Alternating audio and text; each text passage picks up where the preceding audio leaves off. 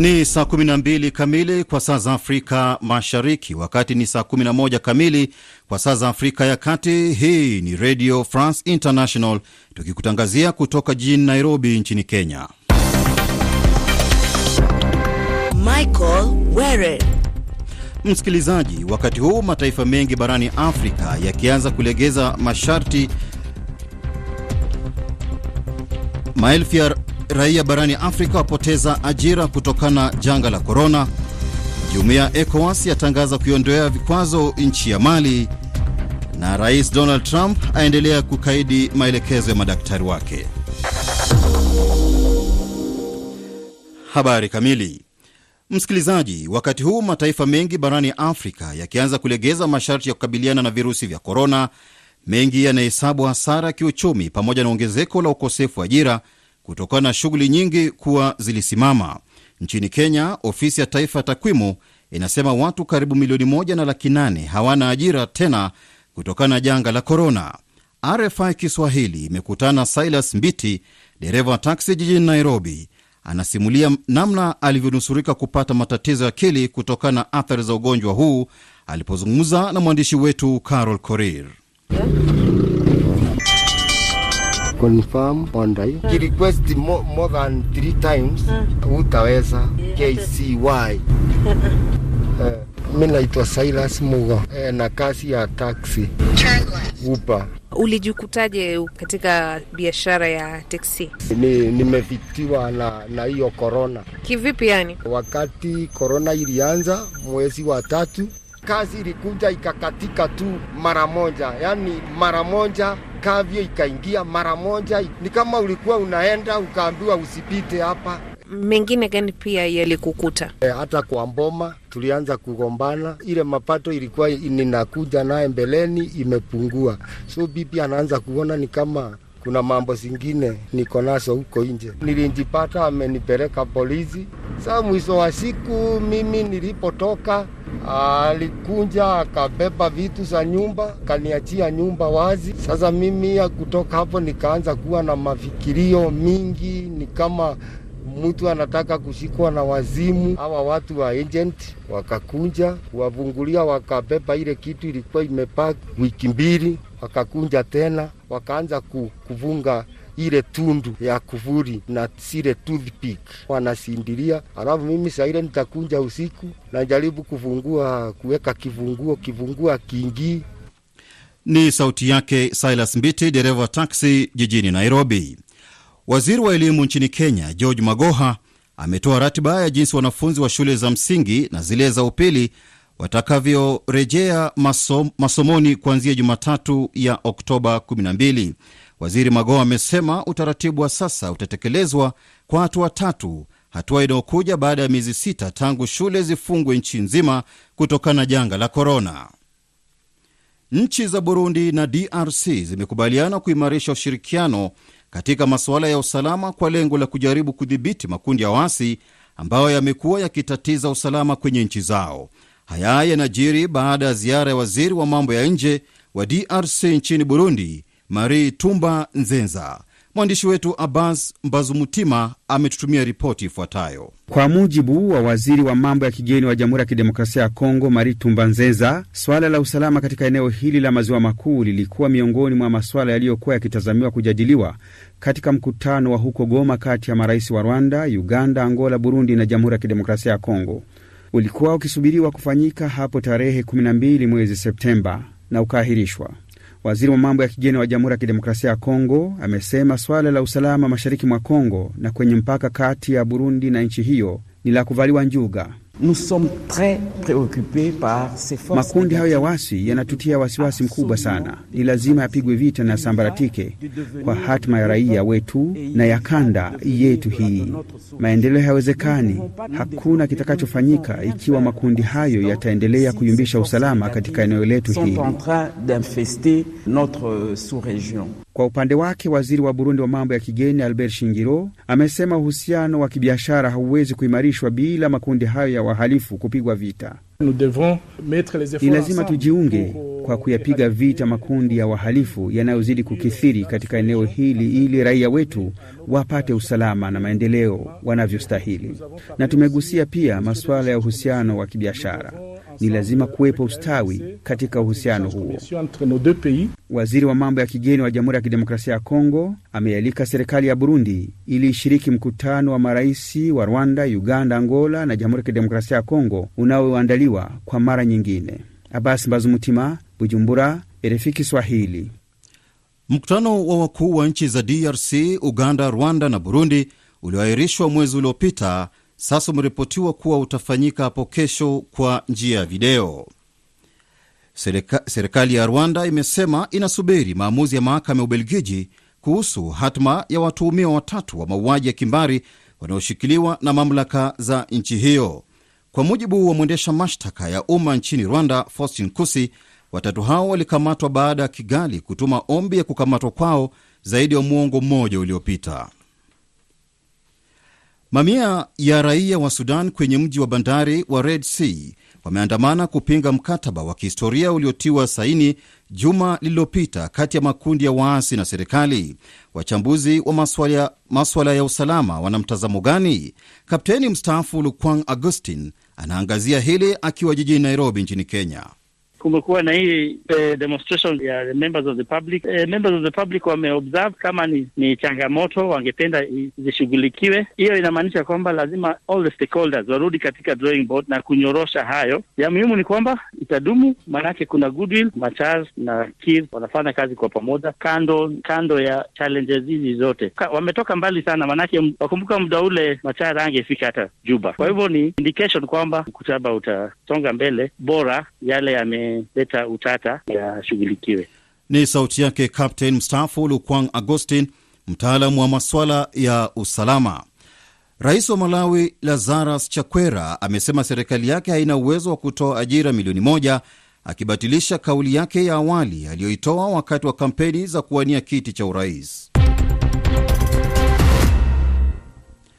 Jumuiya ya kiuchumi ya nchi za Afrika Magharibi, ECOWAS, imetangaza kuiondolea vikwazo nchi ya Mali, vikwazo ambavyo ambayo iliwekea baada ya wanajeshi kuipindua serikali ya Rais Ibrahim Bubakar Keita mwezi Agosti. Mwanahabari wetu Halima Gongo ana maelezo zaidi.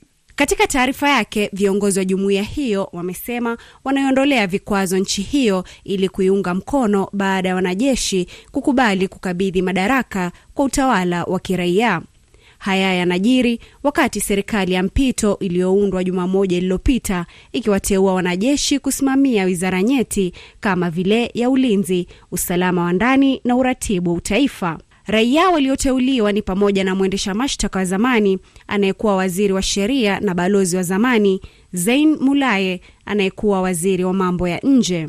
Kwa sasa rais mpya Bando anakabiliwa na kibarua cha kuwaunganisha raia wa Mali waliogawanyika kisiasa. Serikali ya Mali imetangaza kuachilia huru kundi la pili la wanajihadi iliyokuwa inawashikilia, hatua inaongeza matumaini kuwa wanajihadi hao huenda wakamwachilia raia wa Ufaransa na mwanasiasa wa upinzani nchini humo.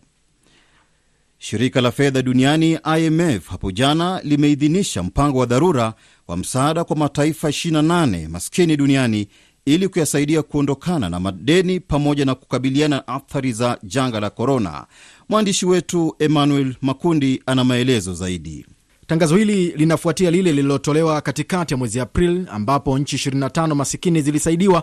Linalenga kuzisaidia nchi hizo kulipa sehemu ya madeni yake kwa IMF katika kipindi cha miezi sita ijayo. Hatua hii inamaanisha kuwa mataifa haya yatakuwa na uwezo wa kudhibiti madeni yake na kuelekeza fedha nyingine katika kukabiliana na athari hasi zilizosababishwa na ugonjwa wa COVID-19. Hadi sasa kiasi cha dola za Marekani milioni 506 zimechangwa na nchi wafadhili ikiwemo Marekani, Uingereza, Japan, Ujerumani na China.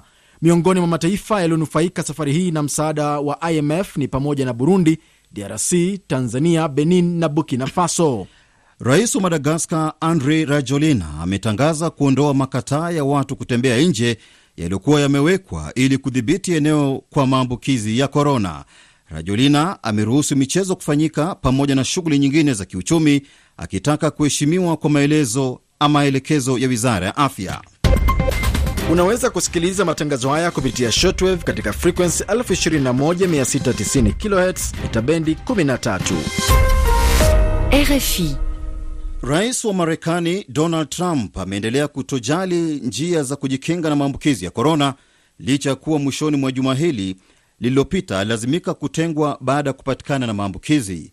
Rais Trump alirejelea ikulu usiku wa kuamkia leo kwa saa za Afrika Mashariki, huku akionekana kutovalia barakoa kama ambavyo alishauriwa na madaktari wanaomtibu ambao wamesema bado kiongozi huyo yupo hatarini.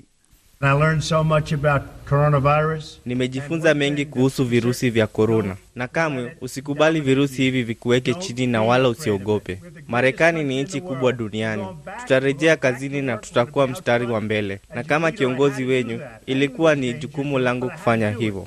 Hakuna kiongozi ambaye hawezi kufanya nilichokifanya. Najua kuna hatari, lakini ni sawa. Cha muhimu ni kuwa tahadharini, na pia tuna madawa bora duniani. Kurejea kwake ikulu kunazidisha hatari ya virusi hivyo kuenea, wakati huu wasaidizi wake wa karibu zaidi wakithibitishwa kuwa na maambukizi. Shirika la afya duniani WHO linasema mamilioni ya watu duniani huenda wakawa wameambukizwa virusi vya korona na kwamba huenda idadi ya maambukizi ikawa ni zaidi ya milioni 35 iliyorekodiwa hadi sasa. Mkuu wa kitengo cha dharura wa shirika hilo Mike Ryan amesema karibu asilimia kumi ya watu duniani huenda wameambukizwa virusi hivyo. Makadirio yetu ya sasa yanatuonyesha kuwa asilimia kumi ya idadi ya watu duniani huenda wameambukizwa virusi hivi. Hii inatofautiana kulingana na nchi na pia inatofautiana kuanzia mijini hadi vijijini, hata kwa makundi pia. Hii ni kutueleza kuwa watu wengi duniani bado wako hatarini. Ryan anasema licha ya maambukizi kupungua katika baadhi ya maeneo, bado dunia iko hatarini. Wabunge wa Ufaransa wanatarajiwa kupiga kura ya kuamua iwapo watarudisha vitu vya kihistoria vya nchi ya Benin na Senegal vilivyoibwa zaidi ya mwongo mmoja na wakoloni. Kurudishwa kwa vitu hivyo kunatarajiwa kufungua ukurasa mpya wa ushirikiano wa kitamaduni baina ya nchi ya Ufaransa na Afrika. Waziri wa maswala ya kigeni wa Uturuki Mevlut Cavusoglu ameiomba jumuiya ya kimataifa kusimama pamoja na Azerbaijan katika mzozo kati ya Nagorno na Karabakh. Matamshi ya Uturuki yamekuja wakati huu mapigano zaidi yakiripotiwa kati ya vikosi vya Armenia na Azerbaijan. Mawaziri wa mambo ya nje kutoka nchi ya Falme ya Kiarabu na mwenzake wa Israel wamekutana kwa mazungumzo mjini Berlin, Ujerumani.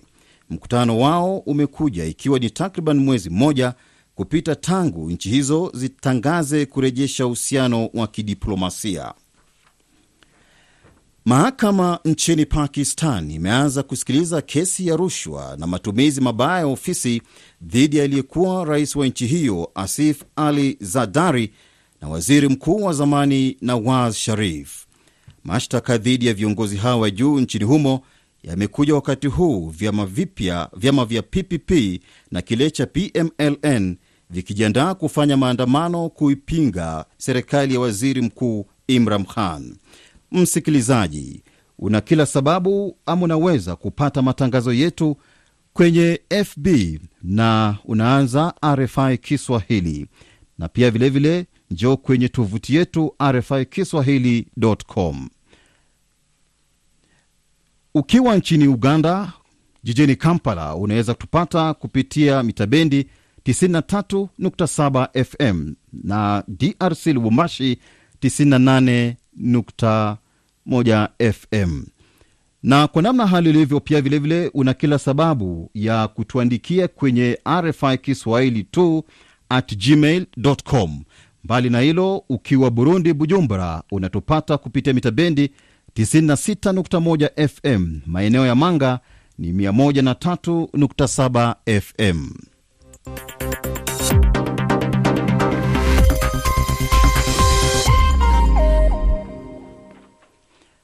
Nam, tunapata sasa ni saa 12 na dakika 14 za Afrika Mashariki.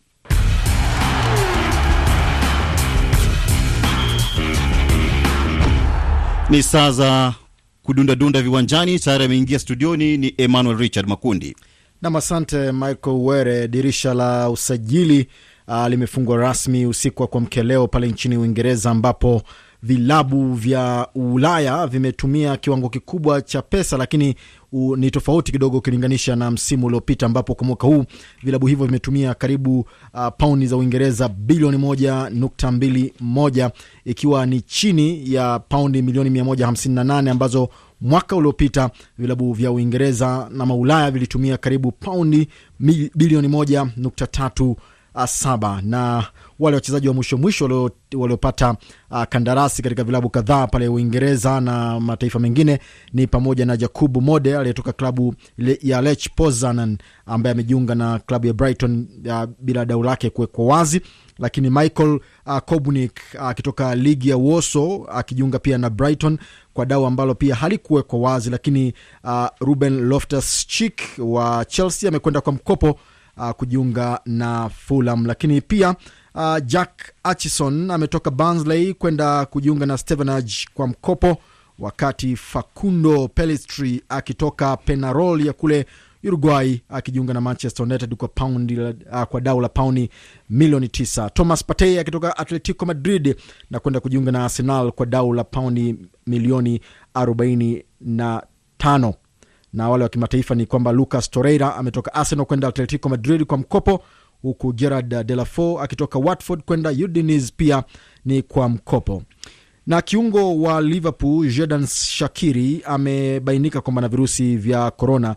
Huyu anakuwa ni mchezaji wa tatu wa Liverpool uh, kugundulika kuwa na virusi vya korona baada ya jumaa lililopita Thiago Alcantara na Sadio Mane pia kubainika kwamba wao wana virusi vya korona ambapo walipigwa magoli mengi sana majuzi saba. E, saba. Na katika tenis, robo fainali ya kwanza kwa upande wa wanawake michuano ya French Open imemalizika ambapo Nadia uh, Podoroska alimfunga Elina Svitlona kwa seti mbili bila, wakati mechi nyingine zitapigwa baadaye ama muda huu unaendelea kati ya Iga Swiatek na Martina Trevisan Daniel Collins akicheza uh, na Sofia Kenin na Petra uh, Kitova akicheza na Laura Segmund na katika m, hapa nikirejea sasa nchini Kenya uh, kuna waamuzi ambao wameniangusha kwa kweli mara mm. baada ya kufanyiwa ile majaribio ndiyo, ikiwa wana uwezo wa kusimamia kandanda -huh. Yupo mwamuzi mashuhuri nchini Kenya Israeli Mpaima pamoja na Davis Omweno kutoka ah. kule Nakuru ambao wameshindwa, lakini baada ya wiki sita watafanyiwa tena majaribio. Ni hayo katika dimba la dunia. Asante Were, asante sana Emmanuel Richard Makundi.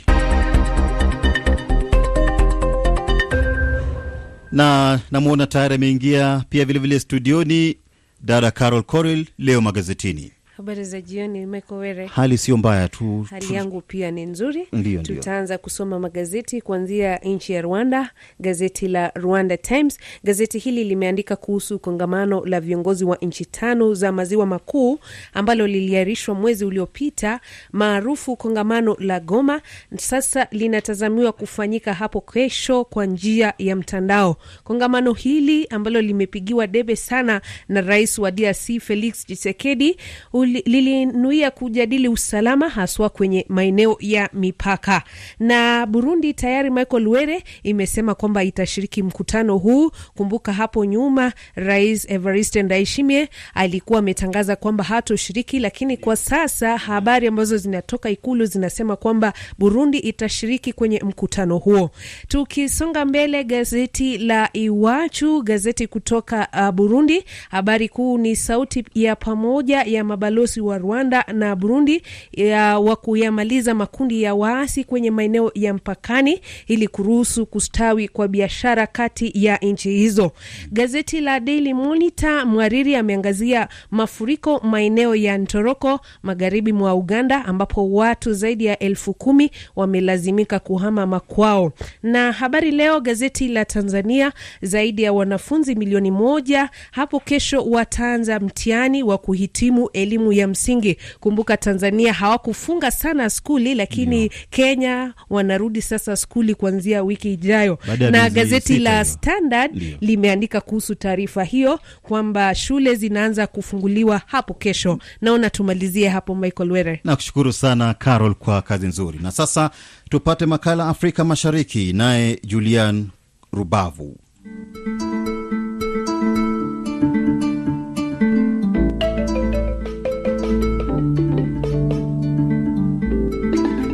Na mpenzi msikilizaji, karibu kwenye makala ya Afrika Mashariki. Hii ni Radio France International, ambapo tunaangazia juu ya changamoto zinazomkumba raia wa Afrika Mashariki na jinsi ya kuzitatua na hatimaye kupata maendeleo endelevu ndani ya jamii popote pale ulipo ndani ya jumuiya ya Afrika Mashariki. Mada ya leo tunazungumzia juu ya mila na desturi za jamii ya watu kabila la Wahangaza. Wahangaza ni jamii inayoishi wilayani Ngara mkoani Kagera magharibi Tanzania, na tutaangalia Wahangaza ni watu gani, wanakula nini, wanakunywa nini, wanavaaje, wanatembeleanaje, na popote pale ulipo utajifunza mengi kutoka kwa kabila la Wahangaza. Mimi ni Julian Rubavu, Radio France International.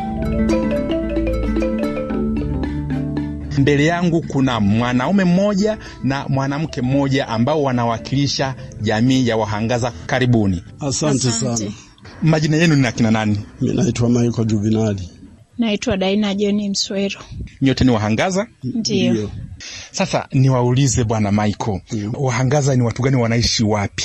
Wahangaza wanakaa wilaya ya Ngara, e, wamepakana na Washubi. Wilaya ya Ngara ina makabila mawili, kuna Wahangaza, kuna Washubi. E, e, wewe umesema ni nani? Naitwa Daina John Mswero. Mwanamke wa Kihangaza, ni vitu gani ambavyo mtu anaweza kumwangalia kwamba akasema huyu mwanamke ni wa Kihangaza? Sifa za mwanamke wa Kihangaza, kama mwanamke wa Kihangaza yuko hivi. Aa, sifa mojawapo ambayo ninaweza kuiongelea kwa mwanamke wa Kiangaza ni pale ambapo labda mkikutana njiani mnasalimiana lugha ya Kiangaza, lakini hata mkirudi katika lugha ya Kiswahili utamgundua kwamba huyu mtu ni Mwangaza, maana zile lafuzi ziko tofauti.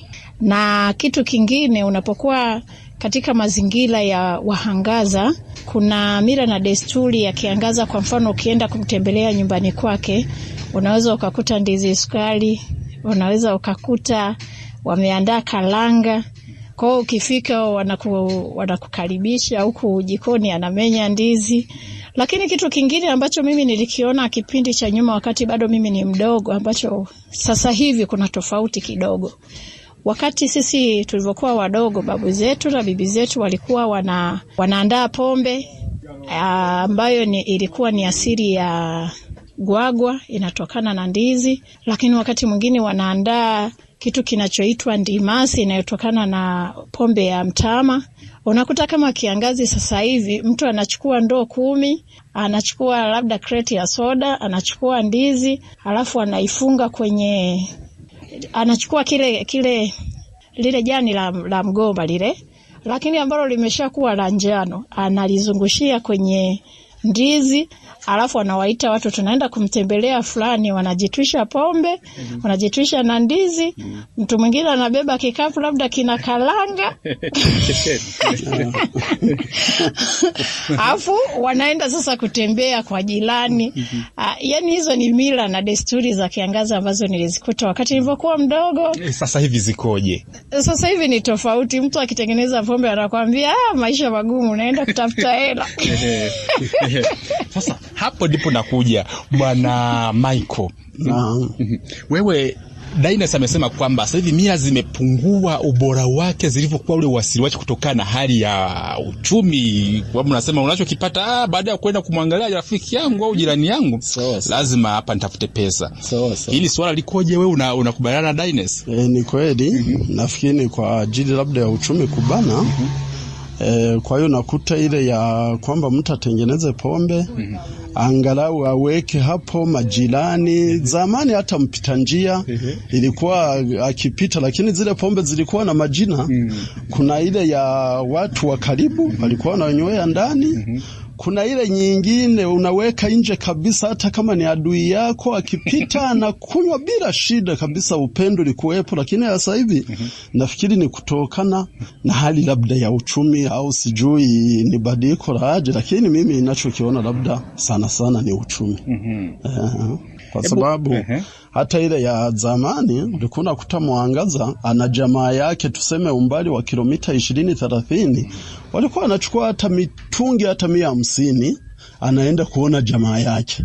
Lakini sasa hivi huwezi hata mitungi miwili huwezi ukaiona mtu ananyanyua kwamba naenda kumwona jamaa yake. Kwa hiyo nafikiri ni uchumi kubadilika.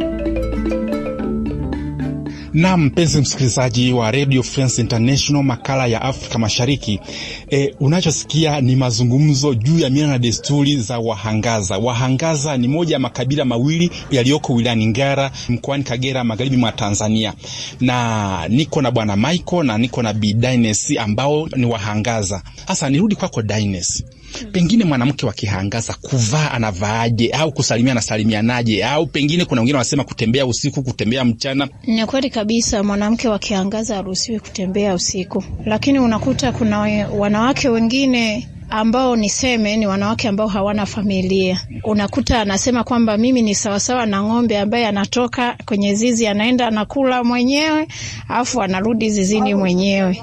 Mwanamke kama huyo ni ngumu sana katika kumshauri kwamba, lakini mwanamke wa kiangazi unatakiwa urudi nyumbani mapema. Wakati mwingine unakuta kwa mfano kama zamani kidogo sisi wakati tunakuwa tulikuwa labda ukitengeneza chakula unapeleka sebuleni, unapiga magoti, unamnawisha mama, baba, labda bibi, babu, unaenda unarudi, unanyanyua chakula, unapiga magoti, unawakaribisha pale, wanakula. Lakini sasa hivi mtu anaweza akakutana na wewe njiani, yani hata ile tu ya kuonyesha heshima ya haipo. Yani mtu anaweza akakupita tu mambo, yani hata kama anaona huyu mtu kuna jinsi fulani ananizidi, ngoja nionyeshe heshima, yani basi hata nipige tu kale kagoti ka heshima, haipo. Yani mimi nashindwa kuelewa. Lakini kidogo ukienda kijijini, tuseme kuna baadhi ya vijiji vijiji, wakina mama na wakina baba wanawalea watoto wao katika maadili. Kwa hiyo mtoto anaweza akafika sehemu ukaona anasalimia, anaonyesha mila na desturi za Kiangaza, anakuwa na kaadabu, angalau hata akileta maji pale atapiga magoti, hata kunawisha. Lakini mtoto mwingine ataambia ah, tusijuane bwana, mi si nimeleta chakula hicho hapo, tofauti na sasa hivi. Asante sana Dines. Naam, baada ya kuongea na wewe Dines, sasa nigeukie kwa bwana Michael. Bwana Michael, wewe kama mwanaume aliyoyaongea, pengine mwanamke kuja akapiga magoti, amekuletea chakula, kubendi, kufanyaje, ya kutembea usiku, kuna, kwani kuna tatizo mwanamke akikupa chakula bila ku, kupiga magoti au aka- akatembea usiku na yeye pengine katika sababu mbalimbali kimila ikoje? Eh, hapo kuna tatizo kwa sababu ni kama heshima inakuwa imepungua, kama sio kuisha kabisa. Takiwa mwanamke akija lete maji hapa, pige magota, kunawishe au karibisha chakula, ndo unakula, unajisikia safi. Unaona, unaona, yani upendo ndani ya nyumba, unaona ni mzuri sana. Ah. na hii ya kutembea usiku ameiongelea Bidaines. Sasa we ni bwana ndani ya nyumba, mwanamke kutembea usiku, mke wako kutembea usiku, unaionaje? Ah, mwanamke akishatembea usiku bila sababu za msingi, ina maana yawezekana na wewe mwanaume kuna mahali umelegalega kwenye utawala ndani ya mji wako, kwa sababu inatakiwa wewe ndio uwe kichwa cha familia, ujue mama hata kama amerudi saa mbili saa tatu, iwepo sababu ya msingi. Akirudi usiku bila sababu ya msingi, muwajibishe. Nirudi kwako Bidaines, ni chakula gani wewe kama mwanamke wa Kihangaza katika hali ya asili unapikia bwana au unapika ndani ya familia? Ni vyakula gani vinaliwa na Wahangaza? Ah, sisi Wahangaza huwa vyakula vyetu ni ndizi, maharage, kuna ugali ambao una, tunakula mtama Aa, lakini mtama ni kidogo, sio sana, tuseme mahindi. Kuna viazi, kuna mihogo, kuna magimbi. Hivyo ndio vyakula ambavyo sisi Wahangaza ni rahisi sana kuvipata, na ndivyo kilimo chetu tunachokuwa tuna tunalima kila siku. Kwao tuna inakuwa ni rahisi sana kuandalia familia kati ya hivyo vyakula ambacho kimojawapo unaweza ukajisikia nipike. E, mpenzi msikilizaji, na hadi hapo ndo tamati ya makala ya Afrika Mashariki kwa leo, ambapo tumeangazia juu ya mila na desturi za jamii ya Wahangaza walioko wilayani Ngara mkoani Kagera, magharibi mwa Tanzania. Hadi juma lijalo, ulikuwa nami Julian Rubavu, Radio France International.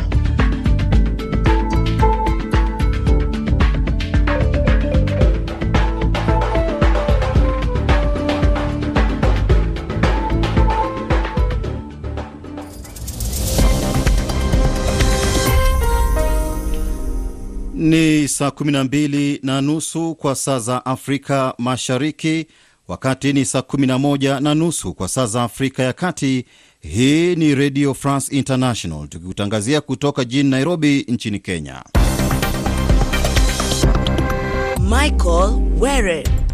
Baadhi ya mambo tunazozipa uzito jioni hii ni pamoja na makundi ya waasi nchini DRC yaendelea kutekeleza mashambulizi licha ya makubaliano ya hivi karibuni.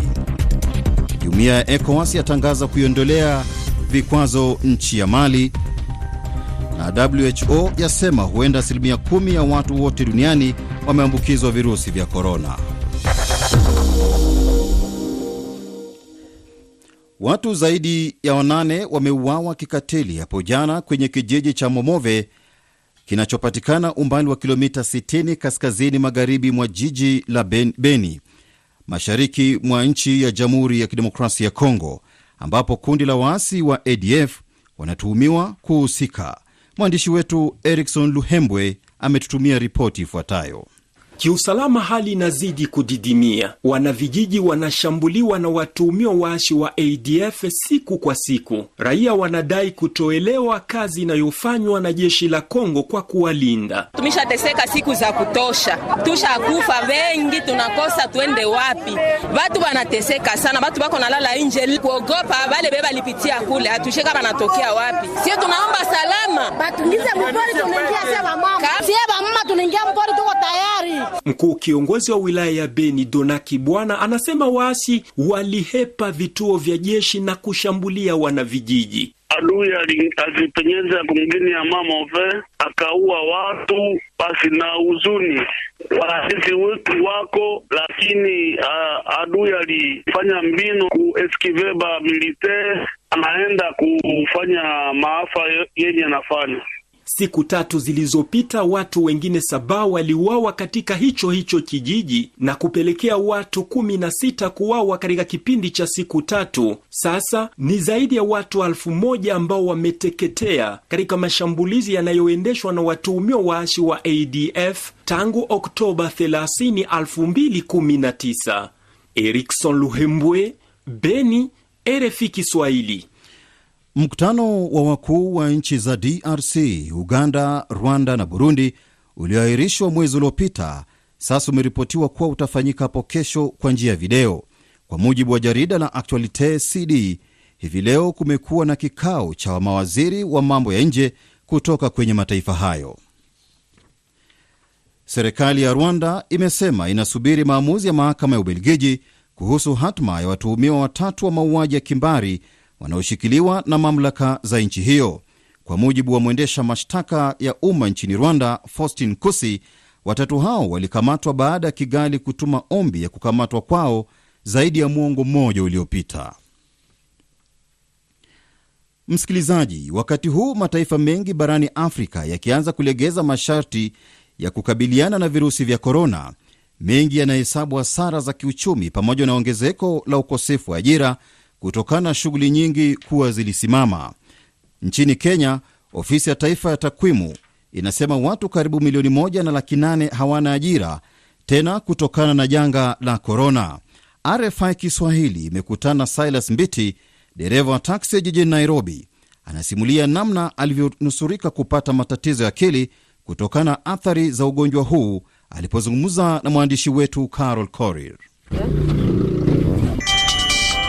Confirm ondai request more, more than three times utaweza KCY mimi naitwa Silas Mugo e, na kazi ya taxi upa. Ulijikutaje katika biashara ya teksi? Ni, nimevitiwa na na hiyo korona. Kivipi yani? Wakati korona ilianza mwezi wa tatu, kazi ilikuja ikakatika tu mara moja, yani mara moja kavyo ikaingia mara moja. Ni kama ulikuwa unaenda ukaambiwa usipite hapa mengine gani pia yalikukuta? E, hata kwa mboma tulianza kugombana, ile mapato ilikuwa ninakuja naye mbeleni imepungua, so bibi anaanza kuona ni kama kuna mambo zingine niko nazo huko nje. Nilijipata amenipeleka polisi. Saa mwisho wa siku mimi nilipotoka, alikunja akabeba vitu za nyumba, kaniachia nyumba wazi. Sasa mimi kutoka hapo nikaanza kuwa na mafikirio mingi, ni kama mtu anataka kushikwa na wazimu. Hawa watu wa agent wakakunja kuwavungulia, wakabeba ile kitu ilikuwa imepaki wiki mbili, wakakunja tena, wakaanza kuvunga ile tundu ya kuvuri na sile toothpick wanasindilia. Alafu mimi saile nitakunja usiku, najaribu kufungua kuweka kivunguo, kivungua kiingii. Waziri wa elimu nchini Kenya George Magoha ametoa ratiba ya jinsi wanafunzi wa shule za msingi na zile za upili watakavyorejea masomo kuanzia Jumatatu ya Oktoba 12. Waziri Magoha amesema utaratibu wa sasa utatekelezwa kwa hatua tatu, hatua inayokuja baada ya miezi sita tangu shule zifungwe nchi nzima kutokana na janga la korona. Rais wa Malawi Lazarus Chakwera amesema serikali yake haina uwezo wa kutoa ajira milioni moja akibadilisha kauli yake ya awali aliyoitoa wakati wa kampeni za kuwania kiti cha urais. Hivi sasa Rais Chakwera anasema serikali yake ina uwezo wa kuajiri watu elfu ishirini pekee, akidai kuwa ajira nyingine zinapaswa kutengenezwa na sekta binafsi.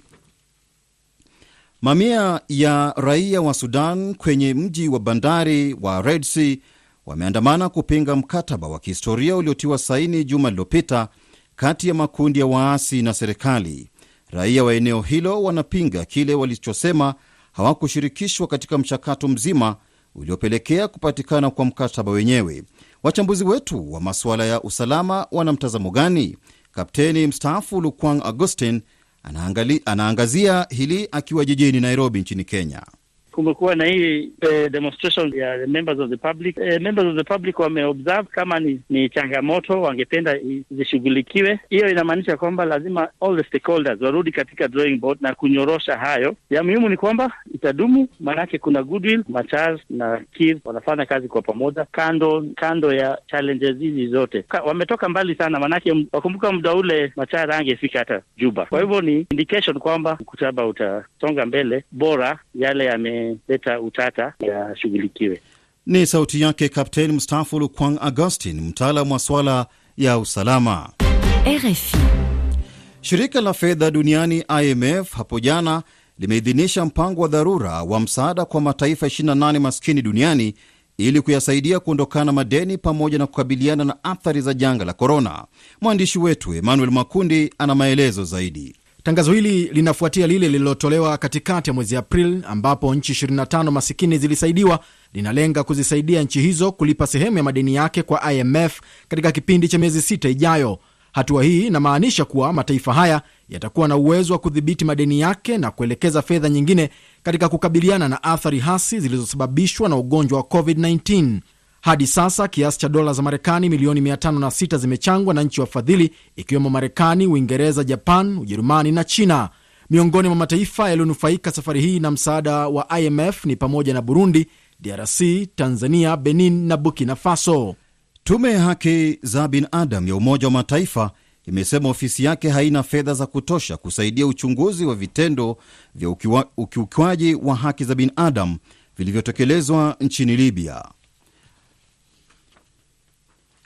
Jumuiya ya kiuchumi ya nchi za Afrika Magharibi, ECOWAS, imetangaza kuiondolea vikwazo nchi ya Mali, vikwazo ambayo iliwekea baada ya wanajeshi kuipindua serikali ya Rais Ibrahim Bubakar Keita mwezi Agosti. Serikali ya Mali imetangaza kuachilia huru kundi la pili la wanajihadi iliyokuwa inawashikilia, hatua inaongeza matumaini kuwa wanajihadi hao huenda wakamwachilia raia wa Ufaransa na mwanasiasa wa upinzani nchini humo. Rais wa Sierra Leone Julius Maada Bio amewasimamisha kazi wafanyakazi wa umma ambao wanatuhumiwa kwa ufisadi, akiwemo waziri wa kilimo Denis Vandi na katibu wa makamu wa rais Barbara Fortune. Unaweza kusikiliza matangazo haya kupitia shortwave katika frequency 21690 kHz mita bendi 13. RFI. Shirika ni saa 18 eh, saa 12 na dakika 39 eh, saa za Afrika ya Mashariki, tukikutangazia kutoka Nairobi nchini Kenya. Shirika la afya duniani WHO limesema mamilioni ya watu duniani huenda wakawa wameambukizwa virusi vya korona na kwamba huenda idadi ya maambukizi ikawa ni zaidi ya milioni 35 iliyorekodiwa hadi sasa. Mkuu wa kitengo cha dharura wa shirika hilo Mike Ryan amesema karibu asilimia kumi ya watu duniani huenda wameambukizwa virusi hivyo. Makadirio yetu ya sasa yanatuonyesha kuwa asilimia kumi ya idadi ya watu duniani huenda wameambukizwa virusi hivi. Hii inatofautiana kulingana na nchi na pia inatofautiana kuanzia mijini hadi vijijini, hata kwa makundi pia. Hii ni kutueleza kuwa watu wengi duniani bado wako hatarini. Ryan anasema licha ya maambukizi kupungua katika baadhi ya maeneo, bado dunia iko hatarini. Wabunge wa Ufaransa wanatarajiwa kupiga kura kuamua iwapo watarudisha vitu vya kihistoria vya nchi ya Benin na Senegal vilivyoibwa zaidi ya mwongo mmoja na wakoloni. Kurudishwa kwa vitu hivyo kunatarajiwa kufungua ukurasa mpya wa ushirikiano wa kitamaduni baina ya nchi ya Ufaransa na Afrika. Mawaziri wa mambo ya nje kutoka nchi ya Falme ya Kiarabu na mwenzake wa Israel wame wamekutana kwa mazungumzo mjini Berlin, Ujerumani. Mkutano wao umekuja ikiwa ni takriban mwezi mmoja kupita tangu nchi hizo zitangaze kurejesha uhusiano wa kidiplomasia. Mahakama nchini Pakistan imeanza kusikiliza kesi ya rushwa na matumizi mabaya ya ofisi dhidi ya aliyekuwa rais wa nchi hiyo Asif Ali na waziri mkuu wa zamani Nawaz Sharif. Mashtaka dhidi ya viongozi hawa wa juu nchini humo yamekuja wakati huu vyama vya PPP na kile cha PMLN vikijiandaa kufanya maandamano kupinga serikali ya waziri mkuu Imran Khan. Waziri wa maswala ya kigeni wa Uturuki Mevlut Cavusoglu ameiomba jumuiya ya kimataifa kusimamia kusimama pamoja na Azerbaijan katika mzozo kati ya Nagoro na Karabakh. Matamshi ya Uturuki yamekuja wakati huu mapigano zaidi yakiripotiwa kati ya vikosi vya Armenia na Azerbaijan.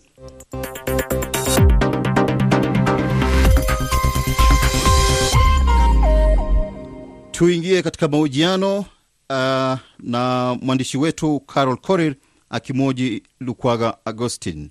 Mamia ya raia wa Sudan kwenye mji wa bah bahari ya Red Sea wameandamana kupinga mkataba wa kihistoria uliotiwa saini juma lililopita kati ya makundi ya waasi na serikali. Mwenzangu Carol Korir amezungumza na kapteni mstaafu wa jeshi Lukwanga Agostin akiwa jijini Nairobi nchini Kenya. Kumekuwa na leadership uh, challenges, uongozi ambao umeshikilia nchi kuweza kuleta uh, the different factions kwa pamoja na kuleta ile uwiano katika maeneo na makabila mbalimbali mbali South Sudan. Mojawapo ya changamoto ambayo mpaka hiyo peace, uh, signing of the peace agreement ya Saturday imekuwa nao ni kwamba viongozi kadha wa kadha na jamii eh, kadha wa kadha wamekuwa ni kama wana ile haki ya kuwa katika uongozi na kuendesha mambo ya serikali. E, communities kubwa kwa mfano Dinka na Nuer kwa pakubwa e, katika uongozi na pia e, kuwa katika serikali e, nyanja mbalimbali mbali. ile inclusivity imekuwa changamoto sana katika hizi community zingine ambazo ziko South Sudan. Kwa mtazamo wako, unadhani ni nini kimechangia maandamano ambayo tumeshuhudia muda mfupi baada ya kusainiwa mkataba huo? Moja ni uh, representation ya na commitment ya serikali na ambaye inaongozwa na upande wa Salva Kiir mwenyewe na manaibu wengine. Moja ni kwamba com, eh, the public imekuwa na ile ku, ku, ku- kutokuwa na confidence katika uongozi ya hawa wawili na namna pia uh, the peace process imekuwa handled.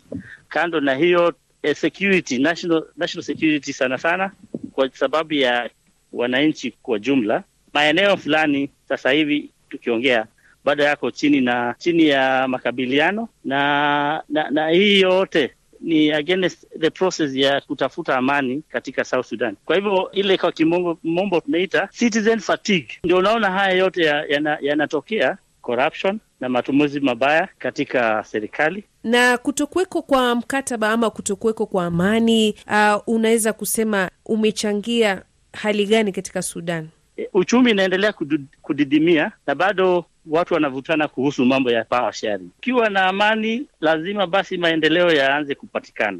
Unadhani kwamba mkataba huu utaweza kudumu? E, mkataba huu si kazi tu ya zile parties zinazozana mambo ya power katika nchi ya South Sudan. Iko na washikadau wengi wa, ambao wa, wanafanya kazi usiku na mchana. E, embassies ya nchi kama US, Netherlands, hata kama kuna zile changamoto tunaziona kwa sasa hivi, kuna stakeholders wana, wanaweka bidii zaidi kusupport ili tusongeshe hii nchi iweze kusimama kamili. Ya muhimu ni kwamba itadumu, maanake kuna goodwill tayari. Machar na Kir wanafanya kazi kwa pamoja, kando kando ya challenges hizi zote. Wametoka mbali sana, maanake wakumbuka muda ule Machar angefika hata Juba. Kwa hivyo ni indication kwamba mkataba utasonga mbele, bora yale yameleta utata yashughulikiwe.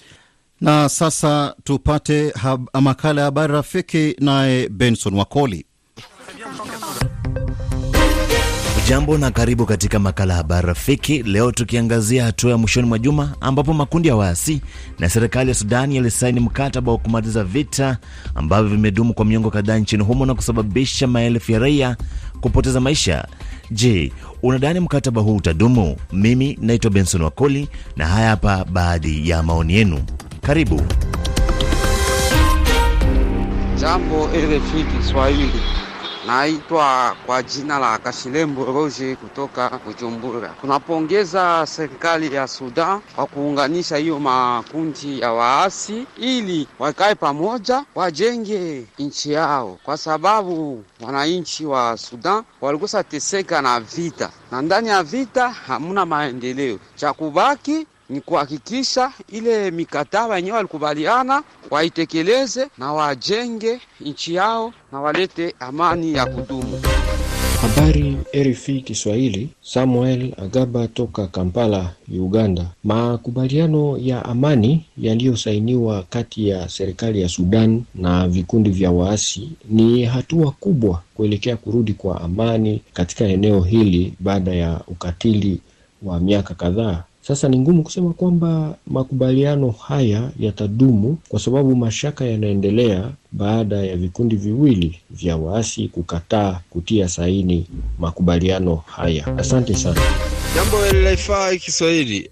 Huyu uh, ni Charles Ndererimana. E, kuhusu mjadala wa leo wa Southern Sudan peace ama kwa amani ya huko, sisi wote tungependa kutuma habari kwamba sisi wote tunahitaji kuwe na amani huko. Hiyo nchi imezorota kiafya, kidevelopment kwa sababu ya vita hapa chini juu tangu siku za John Grant. Tungependa watu hawa wajue hii ni Afrika, tunahitaji amani sisi wote. Amani ya Sudani inatuhusu na amani ya kila nchi hapa Afrika inatuhusu. So tungependa watu hawa wajue ya kwamba amani si yao, ni yetu wote. Kwa hivyo watilie maanani hiyo maagano ambayo wameweka eh, na wasijaribu kukosa adabu na kuleta tena vita.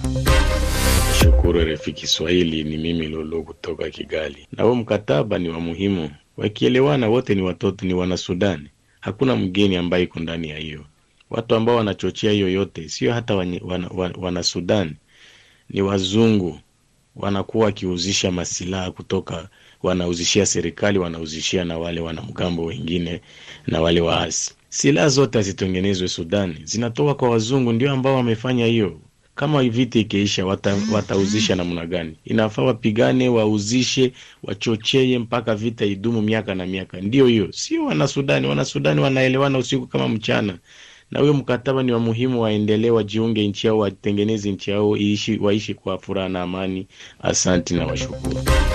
Ni Patrick Matembo kutoka Goma, mashariki mwa DRC. Kwa maoni yangu mimi, sidhani kama mkataba huo utadumu, kwa kuwa kila upande hauna uaminifu na wengine, ila endapo mkataba huo hautadumu, nadhani Sudan vita itaisha na itakuwa ni hasara kwa wananchi. Kwa majina naitwa Vincent JJ Kati, kijana mpole, natokea Kagongwa, mtaa wa Majengo, kama Shinyanga, Tanzania. Kwa upande wangu mimi nilikuwa naona kwamba huu mkataba huenda ukadumu tu pale kila upande mmoja utakapoheshimu upande mwingine, ila tofauti na hapo sidhani kama unaweza kudumu, kwa sababu makubaliano ndo yanayoleta amani na yanayoleta ushikamano na kumaliza tofauti mlionayo. Kwa hiyo sasa hizi pande mbili kama zitaheshimiana, nadhani hili linawezekana tu vizuri na wakamaliza hiyo tofauti. Ni Daraka Olivier, mkaaji wa Sange tarafani Uvira, ni Jamhuri ya Kidemokrasia ya Kongo. Ningelipenda kupongeza serikali ya Sudani, maana wanachukua uamuzi mzuri sana, kwa sababu vita sio vita, sio kitu kizuri. Vita siku zote huaga inarudisha mji nyuma. Ningependa kabisa kuwashukuru serikali ya Sudani, maana wamefanya jambo moja la muhimu sana. Kwa jina naitwa David Sechenga nikitokea Wagumu tunadumu Muheza, Tanga, Tanzania. Mara nyingi hii mikataba ya makubaliano inakuwa haina maisha kwa kuwa tumeshuhudia hata kule Kongo kuna hili kundi la M23 limefanya mikataba mara nyingi na serikali, lakini mwisho wake haukuwa mzuri na hatimaye imefikia mikataba hii kuvunjika. Hivyo serikali ya Sudani na haya makundi ya waasi ikiwa yameingia katika mikataba ambayo ni ya amani na kusuruhisha yale yote mabaya ambayo yalikuwa yakifanyika na makundi haya yadumishwe ili asiweze kuvunjika na hatimaye amani ikapatikane katika nchi hii ya Sudani. Kwa majina naitwa Mfariji Kihota Alianse kutoka Mboko, DRC, Kivu ya Kusini. Hatua hiyo ya majeshi ya Sudani kujiunga na, ma, na magaidi waliokuwa katika pori ili kutafuta amani katika nchi hiyo ni hatua nzuri zaidi ikiwa watasikilizana, lakini tutaenda kuomba viongozi wa, wa, wa ng'ambo zote mbili waangalie jinsi ya kumaliza tofauti zao, waangalie jinsi ya kuongea ili wasikilizane, kwa sababu hali ya wasiwasi inapoendelea katika nchi, hapo raia wanakosa amani. Kwa hiyo watafute mbinu mbadala, waongelee pamoja, waangalie jinsi ya kumaliza tofauti zao ili raia wa Sudan wapate amani, kwa sababu kuishi katika hali ya wasiwasi muda wowote vinamaliza uchumi wa nchi, uchumi na dorora na mambo mengine yanaharibika. RFI. Msikilizaji, kutokana na janga la korona, tunasikitika kuwa tunashindwa kukuletea vipindi vyetu kama kawaida. Pamoja na mazingira magumu tuliyonayo kwa sasa, tunajitahidi kuhakikisha kuwa tuko pamoja nawe kukupasha habari za kimataifa na kanda. Asante sana kwa kuendelea kuwa nasi kila siku. Tunathamini uaminifu wako kwetu. RFI. Jina langu ni Oscar Silidioni Nshando nikipatikana Nshamba, Mleba, Kagera, Tanzania. Makundi ya serikali ya Sudani wangekubali kwa sasa hivi ambavyo wameshakubali kusaini mkataba wa vita hiyo kwamba iweze kuisha kabisa, basi mkataba wao ungekuwa wa kudumu ili vita isiweze kuendelea tena nchini humo, maana watu wamekuwa wakipoteza maisha yao, wapendwa wao, familia zao na kuyakimbia makazi yao. Kwa maana hiyo, wakubali mkataba huo uweze kuisha na vita isiweze kuendelea tena nchini humo. Kwa jina naitwa Inonsa Sadiki kutoka DRC, Moba Kirungu, Kaonzia. Kwa mtazamo wangu, naona mikataba hiyo ya Sudani haiwezi kumaliza vita, kwani nchi nyingi za Afrika wanasaini kuleta amani. Ubovu wa bahati hawaheshimu walichosaini. Asanteni. Asante sana ndugu mtangazaji, naitwa Lamvuma Jasiri, napatikana Afrika Kusini. Kwa kweli uamuzi ambao serikali imechukua pamoja na waasi huko Sudan ni ni jambo la muhimu sana, kwa maana tushatizama gisi raia wamekuwa wanateseka, wananyanyasika, kuuawa hapa kwenda rudi, inakuwa jambo nzuri sana. Kia muhimu wazingatie, wazingatie hayo mambo ambayo na mkataba ambao wamechukua, isiwe kama leo wamechukua mkataba alafu kesho tena waje wautoke kwao tena warudilie mambo ambayo ya mauaji, uraia ibadi kusumbuka. Wote ni watoto wa nchi, wote wafanye nguvu kwa ajili ya kutumikia wananchi wagawane madaraka kama kawaida, na kupitia gisi wamesikilizana, wagawane madaraka vizuri. Jina langu naitwa Danson Ruyoba, ni mkazi wa Dar es Salaam nchini Tanzania. Aa, nianze kwa kusema kwanza kabisa, ikiwa serikali ya Sudani ina uhakika na suala hilo la kusitisha uh, vita uh, pamoja na mauaji nchini humo kutoka kwa makundi ya waasi, kwa kweli, kwanza kabisa ni furaha, kwa sababu vita sasa itakuwa imeondoka nchini Sudani. Wananchi wa Sudani kwa mara ya kwanza wataingia katika nchi huru ya Sudan bila kuwa na vita wala matetesi ya vita. Na msikilizaji, tuangazie maoni ambayo amechapisha katika ukurasa wetu wa RFI Kiswahili kwenye mtandao wa Facebook. Nianze naye maoni yake Jonas Lukwesa Dashile, mkongomani damu, tabia asili na uzalendo wa kiDRC, aishie Zambia, kambini mwa wakimbizi pale Matapala. Hiyo kauli ni nzuri kwa raia wa Sudan na kauli nzuri sharti ipongezwe. Jean Kabanzi kutoka Moba Nunda, DRC, ni hatua ya kupongezwa na kumaanisha taifa la Sudan linaelekea katika amani na waasi watulie, itakuwa jambo njema kabisa. Mwisho kabisa ni usome ujumbe wake Jefute Kumbo kutoka Shinyanga, Tanzania. Tumeona makundi mengi ya waasi yakisaini makubaliano, lakini mwisho wa siku mikataba hiyo ya makubaliano inavunjwa pale serikali inapojisahau kutimiza masharti yaliyo katika mikataba ya makubaliano yao. Hivyo tunaomba wanaserikali na Sudan kutekeleza yale waliyokubaliana ili kuepusha tena maandamano na mauaji. Na msikilizaji, kwa maoni yake Jeff Tekombo kutoka Shinyanga, Tanzania, tunakamilisha makala ya habari rafiki kwa leo. Niseme shukrani za dhati kwako msikilizaji uliyeshiriki makala ya leo. Mimi naitwa Benson Wakoli, ni kutakie wakati mwema.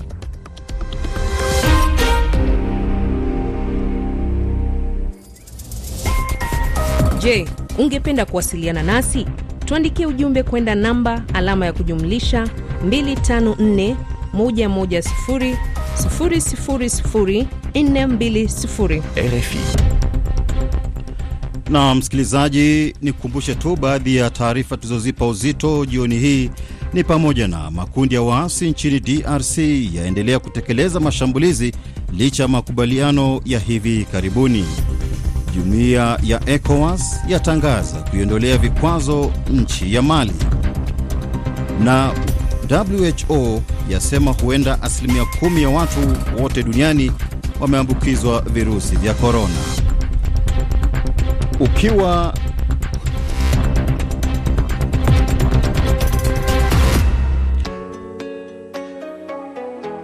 wapenzi wa nyimbo za kisasa, nazungumzia wapenzi wa nyimbo hii Perimana ulioimbwa na Aline Sano kutoka nchini Rwanda, ndio inatukamilishia matangazo ya leo.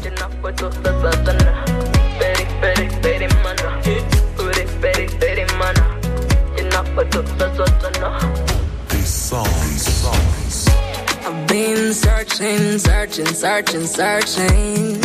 I've been falling, falling, falling, failing. I've been pretending I don't care about love. but inside of me. Nokuri nari ngukumbuye mubunye nahise menya ko ari wowe unam sir. Partner partner partner for life. Mubunye nahise menya ko ari wowe. My ride or die. Partner partner partner for life. Let me give you my love. Let me give you my care.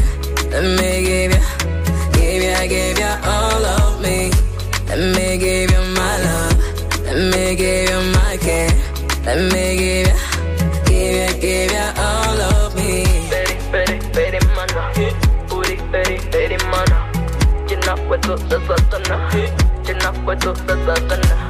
Peri, peri, peri, mana.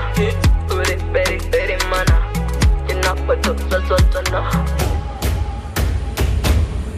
Now my heart is beating, beating like music. A romantic melody I've never heard before. When you hear wajuru quitty, yeah. 와주로 quitty, yeah. 내 완맹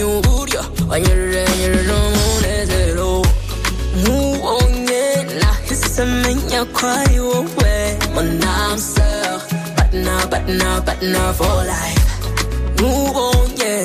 Nahisi menyakwari wewe. My ride or die, partner, partner, partner for life.